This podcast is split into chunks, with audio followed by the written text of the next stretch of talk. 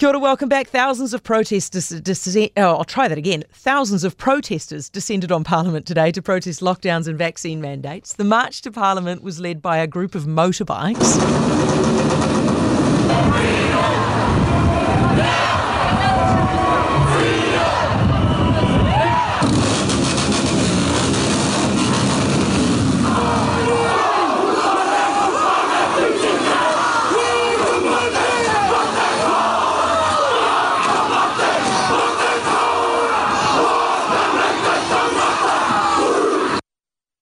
Inside Parliament, Jacinda Ardern said those people gathered outside are in the minority. What we saw today was not representative of the vast bulk of New Zealanders. And so, actually, my message would be to them, and it would be to say thank you. Thank you for being vaccinated. Thank you for doing what it takes to look after one another. Now, uh, watching the protest for us was our reporter Jack Crossland, who's with me now. Hi, Jack. Good afternoon. About 3,000 people or so? Yeah, I'd say three, three, 4,000 or so, yeah. Uh, security was really tight at Parliament. I mean, even Trevor Mallard, the Speaker, said he'd never had it that tight before in his time in Parliament.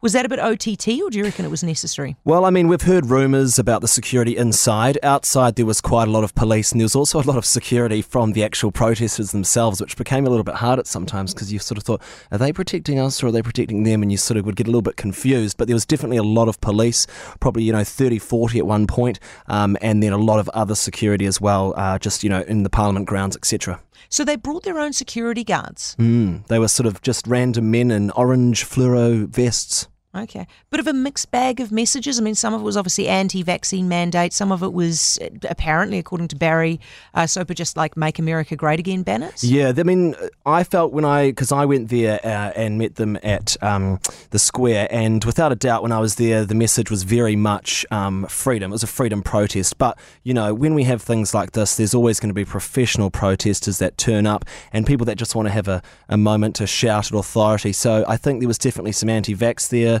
there was some anti authority, and then there was just, you know, random stuff. You know, I'd look at signs and think, are you at the right place? Because it was just stupid. Like what? Can you think of anything off the top of your head? Oh, Too no. Too stupid I, to be able to No, to be it, honest, no. some of it No. I shouldn't even repeat. Okay, no, fair enough. Destiny Church were there?